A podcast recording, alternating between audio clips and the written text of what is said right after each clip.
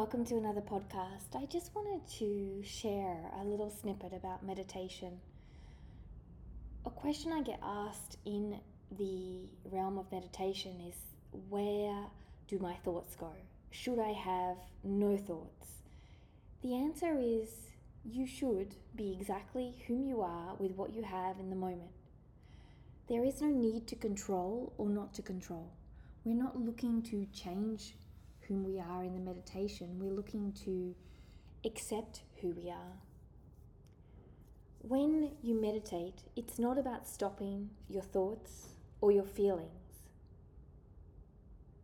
It's not about having no emotional experience and being neutral. It's not about having no excitement or pain.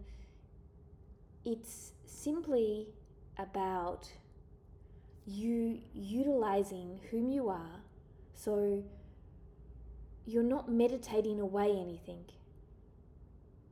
What you're doing is opening yourself enough for your nervous system to process it or to respond in a mindful manner. So we've all heard the conversation, hurt people. So often when we don't process things, or we let things kind of debilitate us or impact us, we end up lashing out as an experience in our real world, but it's actually a second emotion to what's going on within. So it allows us, via meditating on that feeling or state of being that we are in, to open ourselves up enough for our nervous system to process whatever we are and whomever we are and whatever we're going through in a more mindful manner. In meditation, you can stop resisting pain and thoughts and let it flow, be expressed and fully felt. So stop means not to stop having them, but to let it flow through you and let you feel all of it.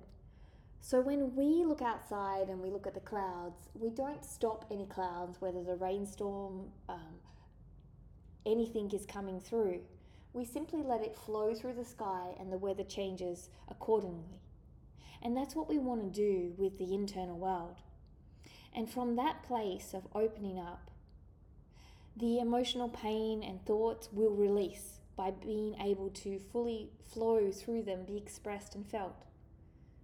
We don't want to meditate it away. We don't want to suppress it. We really want to fully allow us to flow and allow everything that is within us, just like the clouds into the sky, be processed and utilized, but in a more mindful manner.